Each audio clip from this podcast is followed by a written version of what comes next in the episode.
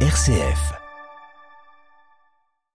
En Tunisie, le président Kais Saïd étend un peu plus son pouvoir après avoir suspendu il y a huit mois les travaux du Parlement. Le chef de l'État l'a cette fois-ci dissous. Climat toujours extrêmement tendu entre Israéliens et Palestiniens. Les victimes des attaques terroristes de mardi près de Tel Aviv ont été enterrées hier. Les forces de sécurité israéliennes qui craignent de nouvelles attaques sont toujours en alerte. Dans ce journal également, le premier ministre pakistanais Imran Khan plus affaibli que jamais. Une motion de censure contre lui doit être débattue à partir d'aujourd'hui. Et puis dans notre dossier, direction Malte ce matin où se rendra le pape François samedi et dimanche prochain pour un nouveau voyage apostolique. Gros plan dans notre dossier sur le catholicisme à Malte entre piété populaire et creuset d'héritages européens et orientaux. Radio Vatican, le journal Olivier Bonnel. Bonjour, la démocratie vacille encore un peu plus en Tunisie, huit mois après avoir suspendu les travaux du Parlement en juillet, interrompant l'activité des 217 députés du pays. Le président tunisien Kais Saïd a annoncé hier la dissolution euh, du Parlement, une mesure pour, dit-il, préserver l'État et ses institutions et, préserver le peuple tunisien.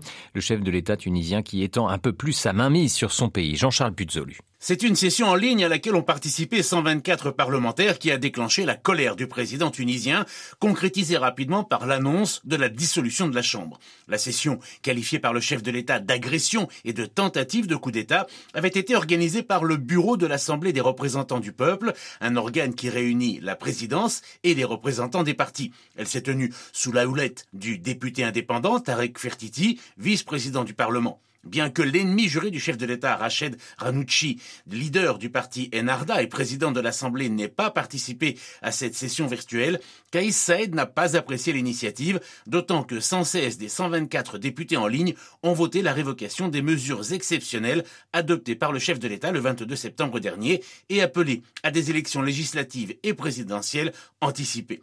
Saïd a répondu par la menace. Tout recours à la violence sera sanctionné par la loi et par les forces armées, tentant ainsi de dissuader les Tunisiens de manifester dans le pays considéré pourtant comme le berceau du printemps arabe en 2011. Jean-Charles Puzolu. Le chef de la diplomatie américaine Anthony Blinken a achevé hier sa tournée méditerranéenne en Algérie, l'occasion d'aborder l'impact de la guerre en Ukraine sur les pays d'Afrique du Nord, en particulier la hausse des prix du blé. Visite également pour tenter de convaincre l'Algérie de rouvrir le gazoduc Maghreb Europe qui achemine le gaz algérien vers l'Espagne, transitant par le Maroc, mais qu'Alger a fermé en octobre dernier en raison de sa brouille diplomatique avec son voisin marocain. Climat toujours extrêmement tendu entre Israéliens et Palestiniens. Les premières victimes des attaques terroristes de mardi près de Tel Aviv ont été enterrées hier. Les forces de sécurité israéliennes qui craignent de nouvelles attaques terroristes sont toujours en alerte. Un Palestinien a été tué ce matin dans des affrontements avec l'armée israélienne en Cisjordanie occupée. Valérie Ferrand. Suite aux trois attaques anti-israéliennes qui ont fait 11 morts, le gouvernement de Naftali Bennett a renforcé la présence policière appuyée d'un millier de soldats sur l'ensemble du territoire et envoyé des troupes supplémentaires en Cisjordanie occupée, notamment pour protéger les colonies. Les populations palestiniennes, surtout dans les zones rurales, s'attendent à une recrudescence des actes de violence de la part des colons qui, au quotidien, se livrent à des raids de nuit dans des villages et attaquent les automobilistes palestiniens sous protection des forces d'occupation sur la plupart des axes routiers. La situation pourrait devenir encore plus dangereuse, le Premier ministre Naftali Bennett ayant appelé les citoyens israéliens possédant des armes à feu à les porter lors de leur déplacement. Le gouvernement israélien a par ailleurs déclaré vouloir éviter l'explosion générale à Jérusalem, où le mois d'avril sera marqué à la fois par le ramadan et la fête de Pâques chrétienne, ainsi que par la Pâque juive. Les Palestiniens craignent donc une recrudescence des provocations et des attaques contre l'esplanade des mosquées durant toute cette période. Jérusalem, Valérie Ferron, Radio Vatican. En Ukraine, le ministère de la Défense russe a annoncé l'instauration d'un cessez-le-feu dans le port de Mariupol ce jeudi à partir de 10 heures locales afin de permettre d'évacuer des civils. Une évacuation qui, selon Moscou, devrait se faire avec le Haut Commissariat pour les réfugiés de l'ONU et le Comité international de la Croix-Rouge. Mariupol, où toujours 160 000 civils vivent bloqués totalement. Les Russes qui commencent à se retirer du site nucléaire de Tchernobyl, c'est l'information donnée par un haut responsable du Pentagone qui a fait savoir que les, les forces russes commençaient à se retirer de ce site de la centrale nucléaire dont elles avaient pris le contrôle dès le premier jour de l'invasion de l'Ukraine le 24 février. L'économie ukrainienne devrait-elle se contracter de 20% cette année à cause de l'invasion du pays par la Russie? Telles sont les projections de la BERD, la Banque européenne pour la reconstruction et le développement. Dans le même temps, le PIB de la Russie devrait plonger, lui, de 10% selon les projections de la même banque.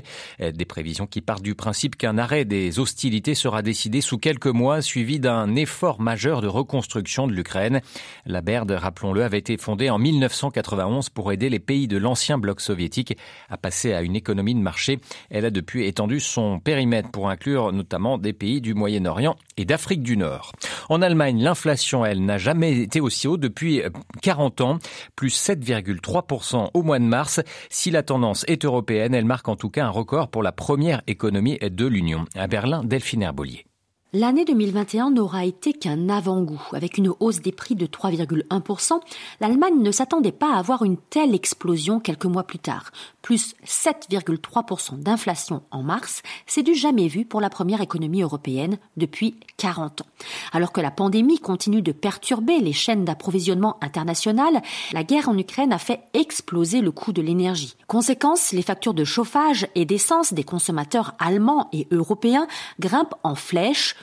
tout comme le prix des produits alimentaires. Et cela devrait se poursuivre, à en croire les économistes, qui tablent sur 6% d'inflation en Allemagne en 2022.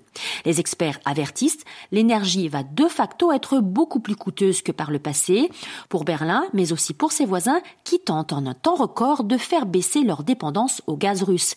Les alternatives restent toutes beaucoup plus onéreuses. Face à cela, le gouvernement allemand a annoncé des mesures d'aide d'urgence pour les ménages, des mesures qui pourraient toutefois se montrer très vite insuffisante. Berlin, Delphine Herbolier pour Radio Vatican. Au Pakistan, l'avenir politique du Premier ministre Imran Khan semble être plus fragile que jamais. C'est aujourd'hui que le Parlement pakistanais doit examiner la motion de censure contre le chef du gouvernement. Le chef de file du Parti pour la justice n'a plus de majorité à l'Assemblée nationale pakistanaise depuis que plusieurs partis régionaux ont quitté sa coalition ces dernières semaines.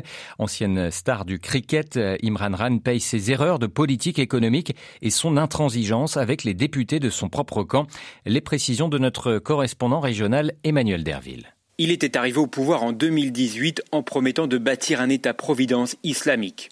Quatre ans plus tard, Imran Khan, qui se rêvait en sauveur du Pakistan, capable de sortir le pays de l'endettement et de la pauvreté, risque de devoir démissionner dans les prochains jours. Il n'a jamais réussi à éradiquer la corruption et la fraude fiscale qui gangrènent les finances publiques. Il a aussi trop attendu avant de demander l'aide du FMI et n'est pas parvenu à juguler l'inflation qui étrangle les classes moyennes et populaires. Du coup, sa popularité a fondu, ses anciens partenaires préfèrent s'allier à l'opposition pour tenter de rester au pouvoir plutôt que d'être entraînés dans sa chute. L'armée, qui a la haute main sur la sécurité intérieure et la politique étrangère, n'est pas prête à le soutenir. Elle lui reproche ses erreurs sur la scène diplomatique Imran Khan n'a jamais pris la peine de réchauffer les relations avec l'Europe et les États-Unis, et Joe Biden ne l'a même pas appelé depuis son entrée à la Maison Blanche. New Delhi, Emmanuel Derville pour Radio Vatican. La Terre a de nouveau tremblé dans le Pacifique cette nuit. Un séisme de magnitude 6,8 a frappé l'est de la Nouvelle-Calédonie. C'est ce qu'a annoncé le service sismologique américain qui surveille la région. Selon ce service, la secousse s'est produite à 16h44 heure locale, donc cet après-midi à une profondeur de 10 km à un peu moins de 300 km à l'est de la Nouvelle-Calédonie. Avant de passer à notre dossier, sachez que le pape François recevra en audience privée ce matin au Vatican un troisième groupe euh, d'autochtones venus du Canada, une délégation des Premières Nations. Le pape qui avait déjà reçu euh, des membres des minorités inuites et métisses lundi dernier. Ces peuples autochtones accompagnés d'évêques catholiques venus dans une démarche de guérison et de réconciliation avec l'Église. L'ensemble de ces délégations sera reçu demain par le pape François qui prononcera devant eux un discours. Plus d'informations en détail à retrouver sur vaticannews.va.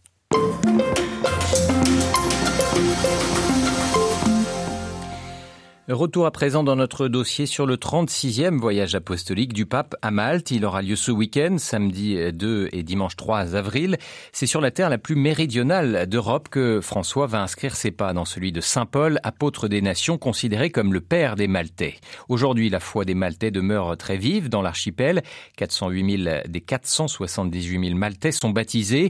Le catholicisme y est religion d'État et les signes religieux sont très présents dans l'espace public, écoles et cérémonies officielles. La présence chrétienne sur l'île est relatée déjà dans les Écritures, Saint Paul faisant naufrage sur ses rivages. Depuis les apports des Byzantins, des chevaliers hospitaliers de Saint-Jean de Jérusalem, des prêtres siciliens ou encore la recomposition de l'Église lors du protectorat britannique ont façonné un catholicisme très affirmé dans la société maltaise.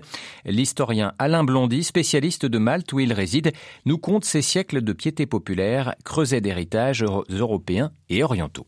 Nous sommes à Malte vous avez les invasions musulmanes qui vont ruiner complètement Malte et l'église de Malte à partir du 8e siècle. Il y a une absence du christianisme pendant 300 ans. Il se peut que dans certaines vallées isolées où des paysans vivaient dans des habitats troglodytiques, il soit resté quelque peu de christianisme, mais ce n'est pas sûr. La christianisation, euh, elle arrive au XIe siècle. Les Normands conquièrent la Sicile et conquérant la Sicile, ils conquièrent Malte. Mais à cette époque-là, l'Église euh, est rattachée au patriarcat de Constantinople et on a une christianisation qui est d'origine grecque. C'est-à-dire ce sont des moines basiliens qui vont rechristianiser Malte et au XIIe siècle, avec la rupture entre le royaume de Sicile et euh, l'Empire byzantin, il y a une latinisation totale de l'Église de Malte. Comment le catholicisme prend-il ensuite son essor? Peut-on considérer la période de l'ordre de Malte comme son apogée? Tout va changer lorsque